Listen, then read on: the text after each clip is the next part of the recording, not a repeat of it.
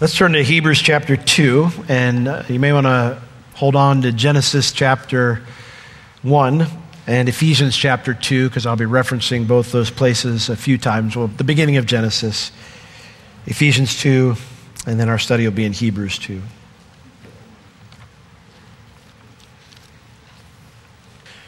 Last week we studied Hebrews chapter 1. And the message of Hebrews 1 is that God loved us so much that in this final stage, he spoke to us not by a, a, prophet. This final age, he didn't speak to us through a prophet, he didn't speak to us through an angel, but he spoke to us by a son. The highest ranking entity in the universe, the almighty, sinless Son of God, who is, as we saw, the initiation and the culmination of God's goodwill toward man. God in every age has desired to fellowship with man. He is the culmination of all of that, the initiation of all of that. Now, Hebrews 2, when it starts off its chapter, it says, Because Jesus is superior to any prophet or angel, we should pay really close attention to what he said and what he did. And that is the context we find ourselves in the middle of when we come to Hebrews chapter 2, verse 5. And in the rest of this chapter, we're going to see why things in our world are such a mess, even though Jesus is now the King of Kings and Lord of Lords.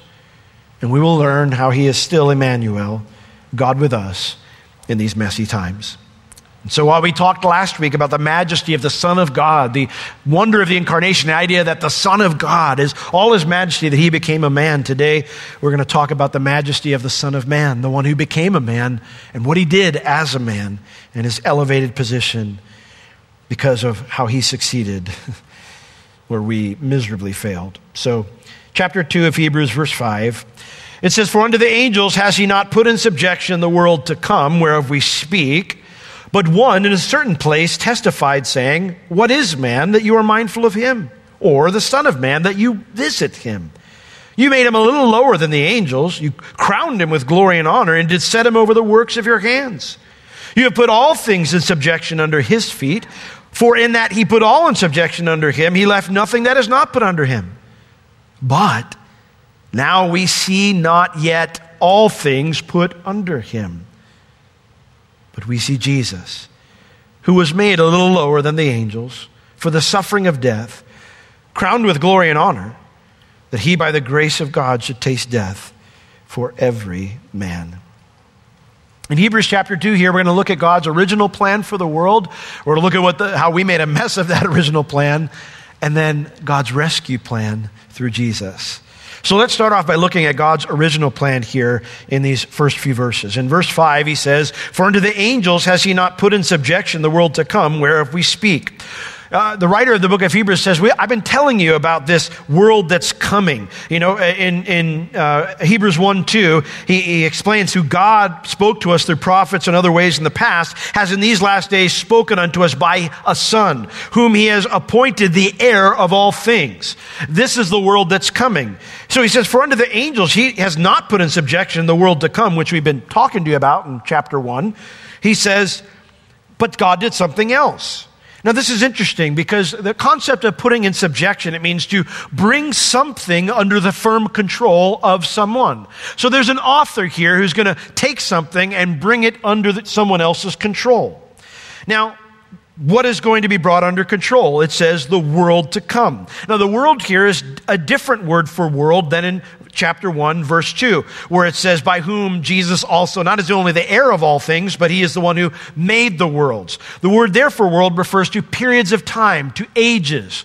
And we talked about that last week, how in every time, in every age, you know, Jesus was instrumental in communicating God's goodwill toward men. He was instrumental, part of every covenant. He was, he was involved in all those things as the Son of God. But here the word is not the same word. Here it refers to our world, the earth, the inhabited land. It stands in contrast to the heavens. You know, we can send people off world, so to speak, but we have to send our world with them for them to survive off world, right? We have to send our environment with them for them to survive. This is our world, the place God designed for us, He created for us. And this world, this planet, this world that is coming, in other words, the one about to come here, this future world, this something God is going to bring under His control is our planet in its final age. The someone who will be in charge, he tells us here, is not the angels. In fact, the angels were never in charge of the earth. He goes back to the beginning in verse 6. He says, but one, and he's referring to Psalm 8 here, David, the psalmist, who wrote these words, but one in a certain place testified, saying, What is man that you are mindful of him? Quoting Psalm 8, verse 4. Now it's interesting, the word testify here means to state as a fact. This is how things were. To state as a fact.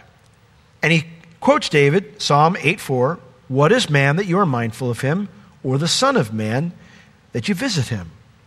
Now that's interesting because in verse 5 he's talking about a world to come, but then it seems like he goes backwards in verse 6. So which is it? Is this a prophecy of Jesus coming to reign? You know, that he will be the one who's in charge? Or is it how God originally designed the earth to be? The answer is yes. it's both. In Genesis chapter 1, verse 28, we read very clearly how God designed our planet to be. It tells us that he created Adam and Eve it says in verse 27 So God created man in his own image. In the image of God created he him, male and female created he them. And what did God do? Genesis 1:28. And God blessed them. And God said unto them, Be fruitful and multiply and fill the earth and subdue it. And have dominion over the fish of the sea and over the fowl of the air and over every living thing that moves upon the earth. That was how God designed it to be. God's original design, before we messed it up, was He gave dominion to us. And so, David, writing later, before Christ has come, he is blown away by this. In Psalm 8, verse 4, which Hebrews chapter 2, uh, verse 6 quotes here, he says, What is man that you are mindful of him? Thinking back to creation, he, he, he, the phrase there, what is man, it speaks of, uh, uh, of something being small and insignificant. You know, you, know, you know, if I were to look at an ant and go, what is this ant? You know, I'm not saying that because it's this massive thing. You, saying it because it's something small and insignificant. What is man that you are mindful of him? We talked about this last week that when God remembers something, that's what this word mindful means, that you would remember him. The word remember means to be actively involved in, in, a situation, to be actively involved in someone's life. So when it says when God remembered Noah, it's not that he forgot that Noah was in a boat, uh, it was that he was going to take an active role in what was going on in Noah's life again. So David says, when God created Adam and Eve, he was actively involved in their lives. And that's what we find. We find God walking with them in the cool of the garden. God wasn't just a creator who just said, boom, enjoy, and, you know, write me a card someday, you know? He, he created them and he desired a relationship with them. He was actively involved with them. He was in the garden with them. He had this, this, this fellowship with them in the garden. And David is blown away by that. But he doesn't stop there because he continues and he goes, Or the Son of Man that you should visit him. Well, who's the Son of Man? Well, we know that Adam was created in the image of God, right? And then we get to Genesis chapter 5, and it tells us that Adam's children were created in his image, right? That they bore his nature, his image. It was a different situation. The Son of Man here is not referring to Jesus, it's referring to Adam's descendants with their sinful nature that we bear that mark now. We are still image bearers of God, but it's tainted. We have a sin nature now, right? You know? We may be made in his image, but we're also made in Adam's image. Adam rebelled against the Lord, and all of his descendants perpetuated that rebellion. And so, David, as he writes this, he says, Why would you, why would you visit rebels and the sons of rebels? The word there, visit, it means to care for, to look after with a sense of responsibility. What an odd thing for someone to do. You know, if someone's my enemy, I, I don't tend to think, oh, I need to look after them. I need to care for them. They're my responsibility. No, when someone decides to be directly opposed to me, the general reaction that most people have, myself included, is to be like, I'm done. You're over there, I'm over here. And yet, the Lord, when we rebelled against Him, we declared that we would not be for Him, but that we would go our own way. He saw us as his responsibility, someone he wanted to care for. That's how he viewed us. And David, he is blown away by this. He could maybe see why God would be involved with Adam and Eve. but ultimately, the question he's asking is Lord, why are you still so involved with me? Why do you still care about me? And that's a great question. Why would the Lord be involved with us? Look at what we've done to his world. Why would he care? Because he's not like us. He loves us. He takes responsibility to care for us, even though he owes us nothing. God doesn't, we don't, you know, why, why God? Why God? That's a question we all ask at times. But, but it should be a different question. God, why did you allow this evil to happen? We often ask, but the question should be, why do you even care still? Why are you still involved? Why are you still trying to reach us? Why did you send Jesus? Why did you implement a rescue plan? Why not just let us burn ourselves to a crisp? And then judge us for it afterwards. Because he loves us. Because he cares for us, even though he owes us nothing. David, blown away by this, understanding that God created humanity to rule the world, then we rebelled, but he's still interested in us. He's even more because he goes on to explain. He's trying to reason through this. It doesn't make any sense to him. In verse 7 here of Hebrews, which is Psalm 8 5, he says, You made him a little lower than the angels, and then you crowned him with glory and honor and did set him over the work of your hands. The idea is conveying here is we were not the prime candidate to rule the world. Like, we were not the prime candidates. We were not the most qualified candidates to be in charge, to say, have dominion, subdue, fill the earth, be blessed. The phrase that he made him a little lower than the angels, it means someone with a lesser rank or status. And yet, the idea of this word, it's so difficult to convey in English, it conveys that that was only a temporary status. When God originally created humanity, if you were to take it just from a, a, a, pros and cons basis, like what can man do and what can angels do, angels are going to come out a little bit better. All right? They're going to come out on top. And we see this all throughout the scripture, don't we? When an angel comes around a human being, the angel's not the one shriveling on the ground, right? Who's normally reacting that way? We are. The human being is reacting that way. And so, and, and, and we are so overwhelmed by their glory and their majesty. They have this, this, this, this innate thing to them of how God created them that by nature, on the outward appearance, we are definitely lower in status, honor, glory, and rank. And yet, God only made us temporarily that way. For it says, You crowned him with glory and honor. You exalted him. You lifted him up. Adam and Eve didn't get to that position of being over the earth because they were most qualified or better for the job. God placed them there by His grace. He exalted them to this position where God crowned them with glory and honor, a high status, by setting Him over the works of your hands, over creation. The phrase, whom you did set, it, it's the same word used in verse 2 to refer to Jesus, who is appointed heir of all things. Same exact word. God appointed Adam and Eve to this role of ruling over his creation. Now, verse 8. How do I know this is talking about Adam and Eve? David makes it clear. You have put all things in subjection under his feet. The phrase there have put in Hebrews here is in the aorist tense, which means a snapshot of time in the past. This is not referencing Jesus in the future.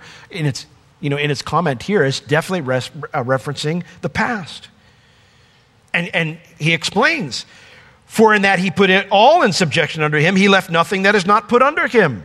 In other words, what's the scope of humanity's appointed rule? No exceptions. Everything God designed this world to have, everything He created this in this world was to entirely be ruled by a man. That's how He designed it to be in the beginning. So, here's the question We look around and we see that, don't we? I mean, it's not ruled by a man, it's ruled by lots of different people. Lots of different nations, lots of different countries. We're fractured into all these groups. Why is that the case? And why are we so very fractured now? Why is there war? Why is there evil? Why is there pain and sorrow and injustice? Well, even though God exalted us to this role, we messed up big time. And that's what the end of verse 8 says. But now we see not yet all things put under him. That's interesting because that's future. We start in past, but now we talk future.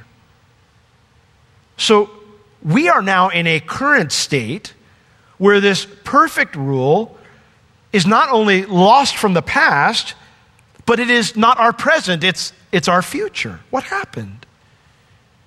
Well, we who are on our own, without God's grace, without His help, without His power, without His influence, we who are on our own were small and insignificant.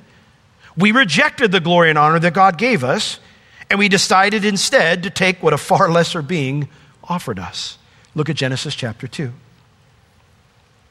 Genesis chapter 2.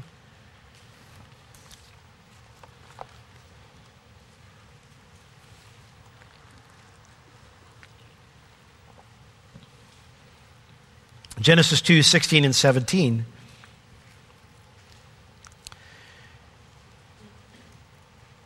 The Lord created Adam and Eve, and He gave them one rule. I mean, unless you count the one to, you know, grow and fill the earth and take dominion. That's a positive rule. There's one negative rule here. One, one don't do. Genesis 2:16 and the Lord commanded the man saying of every tree of the garden you may freely eat but of the tree of the knowledge of good and evil you shall not eat of it. For in the day that you eat thereof you shall surely die is what the English says. In Hebrew it means having died you shall begin to die. The moment you eat of it you will die spiritually. Our relationship will be cut off. The exaltation that you experienced will be lost. And from that day, you'll begin to die physically. Now, that's exactly what happened with Adam and Eve when they sinned against the Lord. We'll look at that in just a moment. Now, the question that a lot of people ask is why put the tree there, Lord? Why put the tree there? Why not just have no options to fail? Well, relationships are only meaningful if they are willing relationships. Think about this for just a moment. I, I hear people say this a lot. You know, even even you know. Uh, you know, especially when they're struggling. You know, you're struggling to love somebody, you know, and, and you challenge them, hey, you got to love like the Lord loves. The Lord loves you. And, you know, well, I'm not the Lord. And, and, and when it's said, there, there's a thought in my mind sometimes when it's said that, you know, the individual is thinking, well, like God just has like some, some innate contract inside of him, you know, that, that binds him to loving us. It's like, you know, it's almost like, you know, the Lord wakes up and he's like, oh, it's, it's, it's, ah, it's another day. Like I, I have to love everyone today. I mean, it's just part of my contract. Like I don't want to love people, but I have to love people because, you know, it's just programmed into me somehow. Like there's no volition there. There's no will involved in this process. That God has no choice because He's God. You know, it's interesting, hmm. very interesting. An interaction between Jesus and the Father in the garden, where He said, If you're willing, let this cup pass. Isn't that an interesting thought? God has volition. He is a free moral agent. He can choose to do whatever he wants but because that's why we call him God. He's always chooses love, right? He is love. It's his nature. It's who he is. He always makes that choice. He's always holy. He's always good. He's always just. He's always righteous. He's always merciful. Always. It's who he is. So, when we talk about volition and being created in the image of God, that God's choice matters is real. It's, it's a real choice. He looks at me and he goes, I love you. We're not going to get to it this week, but one of the things we're going to learn next week when we look at the wonder of the incarnation is this idea that he's not ashamed to call us brethren. Think about that for a minute. You know, if, if I were Jesus, when, when I got to heaven, you know, I, you know, there, you know, the big announcement, you know, now introducing, and I'd be like, Will, Will Ramirez. You know, I wouldn't be proud that because I know me. I know me. And He knows me. He loves me every day, no matter what I'm doing, no matter what you're doing. He has set His love upon you. Now, that means if we're going to have a relationship, our choice has to matter too. We can't be programmed. And for choices to be real, there needs to be options. Is the question that we shouldn't be asking is why did God put a tree there that, so that we could fall? The question is, is how amazing is God's love that He'd only put one? Why not 40 or 50 trees? We're not worthy of just one. When you think of how small and insignificant God created Adam and Eve, you think He'd have filled the garden with tons of opportunities to fail because this ain't going to work. You're nowhere near me. You don't deserve a relationship with me. You'll never love me like I love you. And yet, God only created one. He filled the entire garden with everything else for them to enjoy. It gave them only one option that they could fail in, one option to choose. No, I don't want it. I don't want all the blessings. I don't want the relationship. I don't want to follow you. I don't want to be crowned with glory and honor. I want to make my own glory and honor. And that's what we see in chapter 3. It says in chapter 3, verse 1 Now the serpent was more subtle than any beast of the field which the Lord God had made. And he said unto the woman, Yea, hath God said, You shall not eat of every tree of the garden? Did God really say that? And the woman said it. You know, the right question would have been, Did God really only put one in there? I mean, because we're repeating Satan's question today. It's not like it's, no, one's, no one is a genius who's going, well, if God really loved us, why did he create a tree that we could fall? Gratz genius, you're just repeating what Satan said.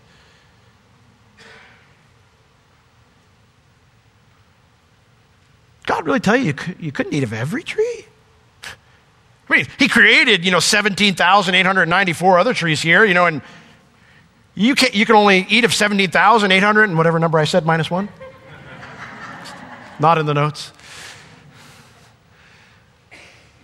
And the woman said unto him, She starts off okay. We may eat of the fruit of the trees of the garden. I mean, we got plenty. But of the tree, fruit of the tree which is in the midst of the garden, God has said, I mean, it's not even one they, they had to work to get to, it was in the middle. You know? It wasn't even, it wasn't like one that was right on the front yard, you know? Every day you wake up and you see the tree, you had to work to get to it. But of the fruit of the tree which is in the midst of the garden, God has said, You shall not eat of it, neither shall you touch it, lest you die. I don't have time to go into the theology of all this here, but she did add to the Word of God, and that always gets us in trouble. You kind of get a sense here that there's a possibility that she is, is resenting, thinking God's holding something back a little bit. And here comes the enemy's lie. And the serpent said unto the woman, You shall not surely die. That's not what's going to happen. For God does know that in the day that you eat of it, your eyes shall be opened, and you will be as gods, knowing good and evil. It's interesting. He doesn't say you'll be like God, but you'll be as gods. You, you'll be, you will have a higher status than the one that God elevated you to. He held back. He, he, I mean, you were made small and significant. He raised you up here, but he could have raised you up here, and he didn't. So if you do this, you'll achieve what he's holding back from you. And so when the woman saw that the tree was good for food, and that it was pleasant to the eyes. And this one always gets me a tree to be desired to make one wise. I have never looked at a tree like that. I have never looked at my orange tree in the backyard and said, that thing's going to make me the smartest man alive.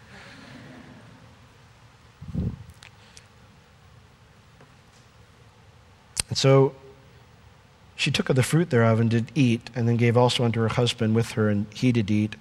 And the eyes of them both, they were opened. Something did change and they knew that they were naked. That sounds like a bit of a disappointing result.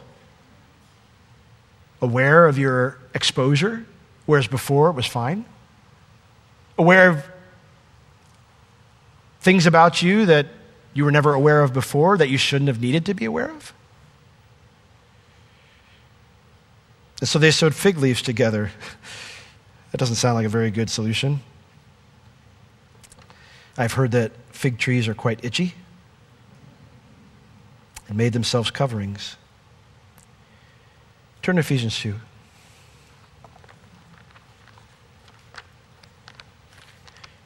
We can look at Adam and Eve and we can go, man, they were stupid.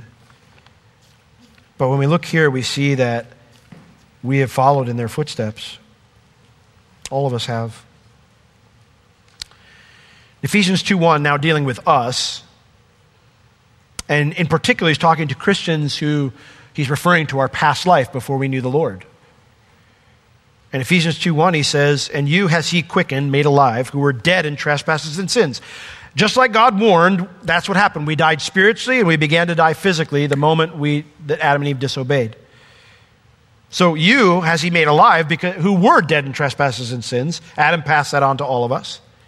Verse 2, but that's not just his fault, wherein in time past you walked according to the course of this world. That phrase course is that same word for world in Hebrews 1 2. It's that idea of this period of time or this present age. Wherein in time past you walked according to the mindset, the, the, the, the, the world, you know, of this world, is what it says, the, the age of this world. See, instead of living in perfection, we now live in an age, a course that lives according to the same choices Adam and Eve made. A time period where mankind listens to the lies of the enemy and disobeys God. That is the uh, characteristic of our world. And it's been that way since the fall, and it will be that way until Christ returns to reign. We live in a time period where we listen to the lies of the enemy and we disobey God. For it says, according to the prince of the power of the air. That's the enemy, the spirit who now works in the children of disobedience. That's what angels are. They're spirit beings. Verse 3. That's why we can't blame Adam and Eve. Among whom also we all had our conversation or conducted ourselves in times past before we were Christians in the lusts of the flesh, fulfilling the desires of the flesh and of the mind. Exactly what Eve did when she saw that tree and what she was thinking before she ate it. We have done the same exact thing. We cannot blame Adam and Eve because every one of us has repeated their decision to pursue our own desires instead of what's best for our world. And so it says, We were by nature the children of wrath, even as others. Now, that is the awful bad news. It's why there needs to be a gospel. It's why we need to be rescued, why we need good news. Because you and I can hate what Adam and Eve did, we can hate what the devil did, but we cannot blame any of them because we've done the same thing. And because of that, the Bible says the wages of sin is death. Here's the good news What is the Son of Man that you would visit him? For God so loved the world, he gave his only begotten Son that whoever believes in him should not perish, but have life everlasting. Look at Ephesians 2 4 here. But God, this is who we were. This is where we were headed. This is what way life was. But God, capital B, but God, who is rich in mercy, doesn't give us what we deserve. He still cares about us even though we rebelled against him. He still takes an interest in our lives. He's still actively involved in our lives. He takes responsibility for us. But God, who is rich in mercy, why? Because of his great love wherewith he loved us. Even when we were dead in sins, he has quickened us together, made us alive together with Christ. For by grace are you saved. You didn't deserve it, he did it as a free gift. And he has raised us up. Now we've been raised up together and made us sit together in heavenly places in Christ Jesus. We've been exalted and elevated again in Christ everything we learned about last week. So here's the truth. Even though we live in this mess we made for ourselves, we still don't see all things under humanity's rulership like God designed it to be, originally created it to be. Even though we don't see that, we don't have to be frightened or angry or hopeless. Instead, we do what Hebrews 2 9 says. We look to our Savior and to what He did for us. For as Hebrews 2 9 says, but we see Jesus. God designed our world for us to rule it. We blew it, and here's God's rescue plan. But we see Jesus. We may not see the perfect world that God designed when we look out here right now and we see the mess it's in, but neither do we need to look to ourselves as a solution for it, and nor do we need to grow hopeless because we realize there's no way for us to fix it on our own. Instead, we see and I love here that the writer calls him by his human name, Jesus. That's the name that was given to the Son of God when he became a man. What did the angel tell Joseph and Mary? You shall call his name Jesus. Why? Jesus is a Greek form of Joshua, Yahushua. He shall save his people from their sins. God is salvation. God is salvation. God in the flesh to rescue us. That's God's rescue plan. Jesus became a man. And it explains who was made, and does this phrase look similar? A little lower than the angels. Same exact phrase that we saw that God, how God created us, designed us. Jesus fully became a man. Fully became a man. Not partial man, not slightly man, you know, not even 98% man. Fully man. And it has the same meaning. For a short time, caused to have a lesser status than the angels. Made him a little bit lower than angels. Not a permanent status, but for a little bit of time, made him, he took on a body, just like we had, and made him like us, a little bit lower than the angels.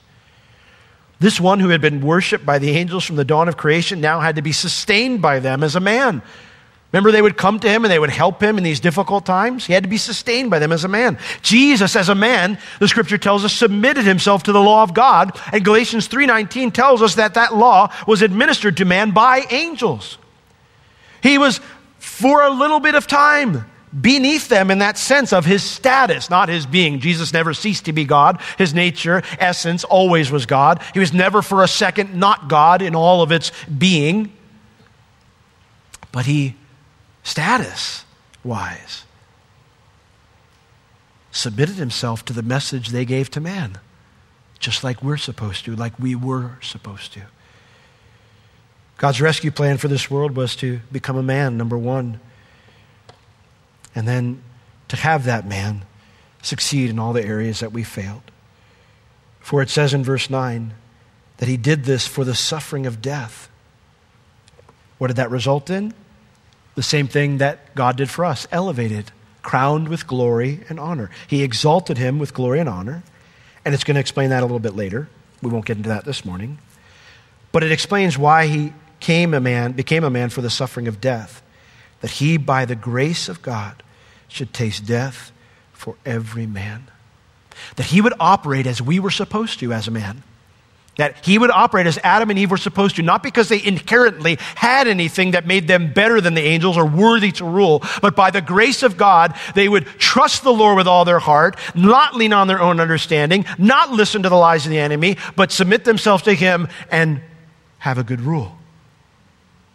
By the grace of God, the help of God, the gift of God, all of that, we failed in that. Jesus succeeded. That's why when the enemy came to him and said, Listen, since you're the Son of God, why don't you turn this stone into bread? Why are you starving here? And what Jesus replied is, I don't, I'm not here to whoop you as God. I'm here to whoop you as man. I'm here to defeat you as man. I'm here to do what man failed to do. I'm going to rest in my Father. I'm going to trust my Father. Whatever He tells me to do, I'm going to do it. Whatever He tells me to say, I'm going to say it. I'm going to do it as a man should do it by the grace of God. And He succeeded. He tasted death for every single human being. He finished the work that his Father gave him to do, doing it in his Father's power and strength. Jesus was a man who was yielded to the Holy Spirit, led by the Holy Spirit, empowered by the Holy Spirit, doing exactly as we were designed to do, but where we failed, he succeeded. And so Jesus, as a result, experienced, tasted death for every man. Jesus' submission to the Father living by the power of the Holy Spirit as a man should live. His submission to the Father went all the way to the cross where he literally experienced all the judgment every person of every time period deserved for their rebellion against God, from Adam and Eve all the way down to you and to me. And so what we see now is we see a world that hasn't been claimed yet, right?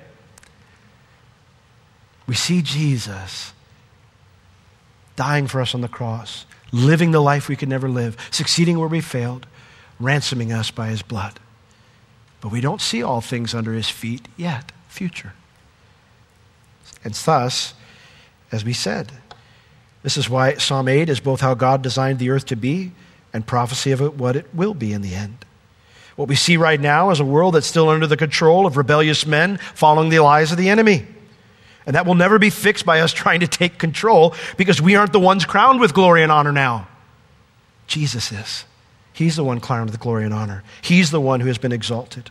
Look at Philippians 3, verses 20 and 21 with me. I love what it says here, explaining how we should live now in this present age, our mindset, the way that we should approach living in a fallen world that is not been claimed yet. You know, Revelation's been so exciting, and we'll get to it eventually in, you know, 2074 or something like that. But in chapter 5, we see the scroll. The scroll, it's written on two sides and sealed with seven seals. And someone proclaims, Who is worthy to take the scroll and to loose the seals? And of course, no one is found. Going through the list of all humanity, the catalog of every human being who's ever lived. Adam, nope. Eve, nope. Going down all the list. Even David, even the good men who've lived. Going down the list, nope, none. None found worthy to be crowned with glory and honor. All have failed. And John weeps. And this is not the weeping of, of you, know, you know, you kind of a little tear that creeps down the side of your eye when you watch the end of a sad movie, you know. It's not the sniffles, you know, because, you know, you see family you haven't seen in a while. The word there to weeping is the, you know, blubbering, you know, snot flowing, you know, type of weeping where you just lose it, you know. John is absolutely bonkers because he's thinking the world's just going to be like this forever. That's it. I mean, the fall's the fall, nothing can fix that. And one of the elders comes up to me and says, Don't weep. Here's a tissue. Don't weep. For the look, behold, the lion of the tribe of Judah. He is worthy to take the scroll and to break the seals. He is going to do something about this world. He's going to fix it. It's his and he will claim it. We don't see that yet. So Philippians 3:20 for our conversation, our conduct, the way we live our lives, it's in heaven, guys from whence also we look for the Savior, the Lord Jesus Christ, who shall change our vile body that it may be fashioned like unto his glorious body, according to the working whereby he is able. I'm not able, but he is able even to subdue all things unto himself. Think about that for just a minute. At some point, all of this world will be under one man's control Jesus, the Son of Man. What does that mean for us? What does Christmas mean for us? Well, if you're a Christian, surely it means you're going to rule alongside Jesus, right? That's the promise he made to us. But what Philippians 3:20 and 21 is talking about is how he will change these dying bodies, these fallen bodies into one like his.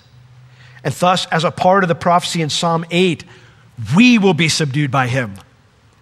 Can you imagine what that will be like? Every day is a temptation over and over again. It starts when the alarm goes off. As soon as that thing starts blaring, I'm in the flesh. Whether I snooze or whether I angrily turn it off, either way, I'm in the flesh. We are, in a sense, trapped in these things. Where Paul explains, he says, even though you want to do the things that God wants, you don't. Do the things I don't want to do and don't do the things that I want to do. And we do have the Holy Spirit to help us. We're being conformed to the image of Christ, we're being changed. But when He returns, the Son of Man returns, the one who succeeded where we failed, these bodies will be made like unto His bodies and will finally be subdued. I will be subdued. There will be no opportunity for temptation for me. There will be no desire for sin. There will be no desire for any of the things that dis- displeases the Lord. They will be 100% entirely absent from my life because now I and you, if you're a believer, will be subdued. And I say to that, even so, come quickly, whatever it takes. come quickly. And that's what Christmas means for us. That the Son of God, who lived in majesty, became the Son of Man exalted now to majesty. Jesus didn't need to be exalted as the Son of God. You can't. You can't get any higher than that. But as the Son of Man, he is exalted to that role where he is not just King of Kings and Lord of Lords because he's the Son of God and he inherits it, but because he's the King of Kings and Lord of Lords because he's earned it. Where we failed, he is righteous fully. There is no sin in him, the scriptures say. He did everything his father wanted him to do. Now, if you're not a Christian this morning, what does that mean? Well, I know it's not a happy Christmas message, but it means you will experience judgment. And that is why it is so important to listen to the glad tidings of great joy that is Christmas. It's so important to repent and place your trust in Jesus because there's only one way out of the mess that we have created for ourselves. And God loved you so much that He made this way by sending His beloved Son to take your place so that you wouldn't have to be judged, so that you could be forgiven. So, my encouragement to you this morning is if you're not a Christian this morning, if you're not right with God, don't put it off any longer. This is His gift to you that He loved you so much that He sent His Son to die for you so you wouldn't have to perish, but that you could have everlasting life, that you could be forgiven. Amen? Amen. We're going to pray in a minute, and I'm going to give you an opportunity to receive the Lord. So if, if you're here and you, you, need, you want to make that decision, you know, that'll be the time to pray that prayer. As I, I'll, try, I'll lead you in a prayer for that. But before we close and before we bring the kids up to sing to us, you know, this is a wonderful future if you've received God's gift. But what do we do while we wait for it? How do we live in this mess now? Aside from just looking at Jesus, we've got people we got to deal with, we've got decisions that have to be made, we've got lives that have to be lived.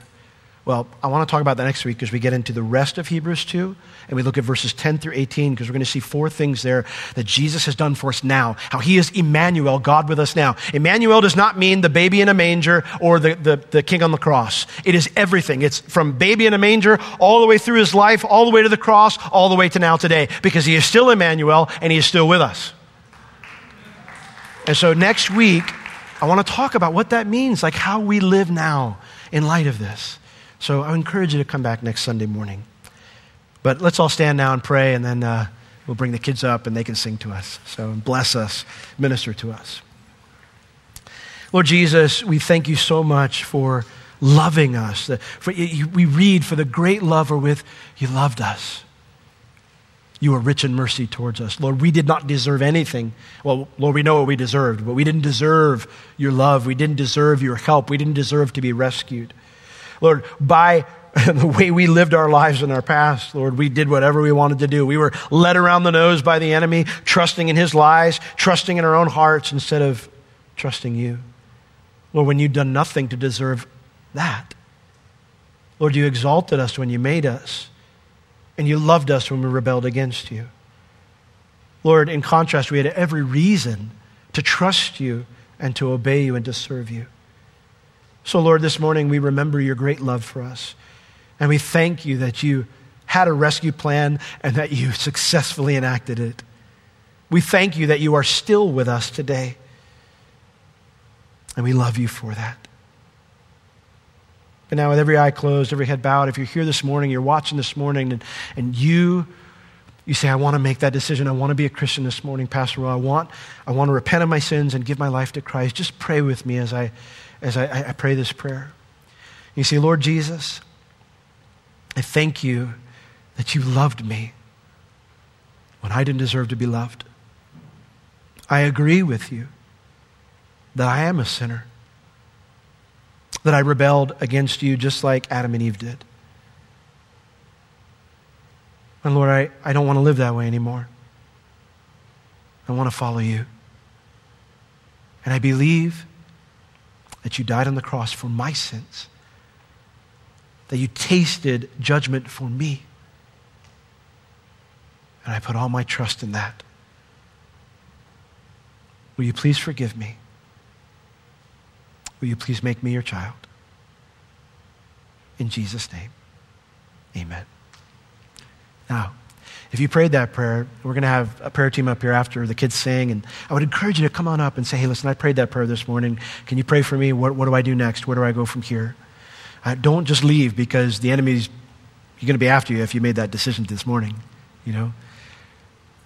But I'm going to turn it over to Jim now, and so the kids are going to come up, be blessed, and then I'll come back at the end and uh, dismiss you. But God loves you; He's got a good plan for your life. So let's be blessed by the kids now.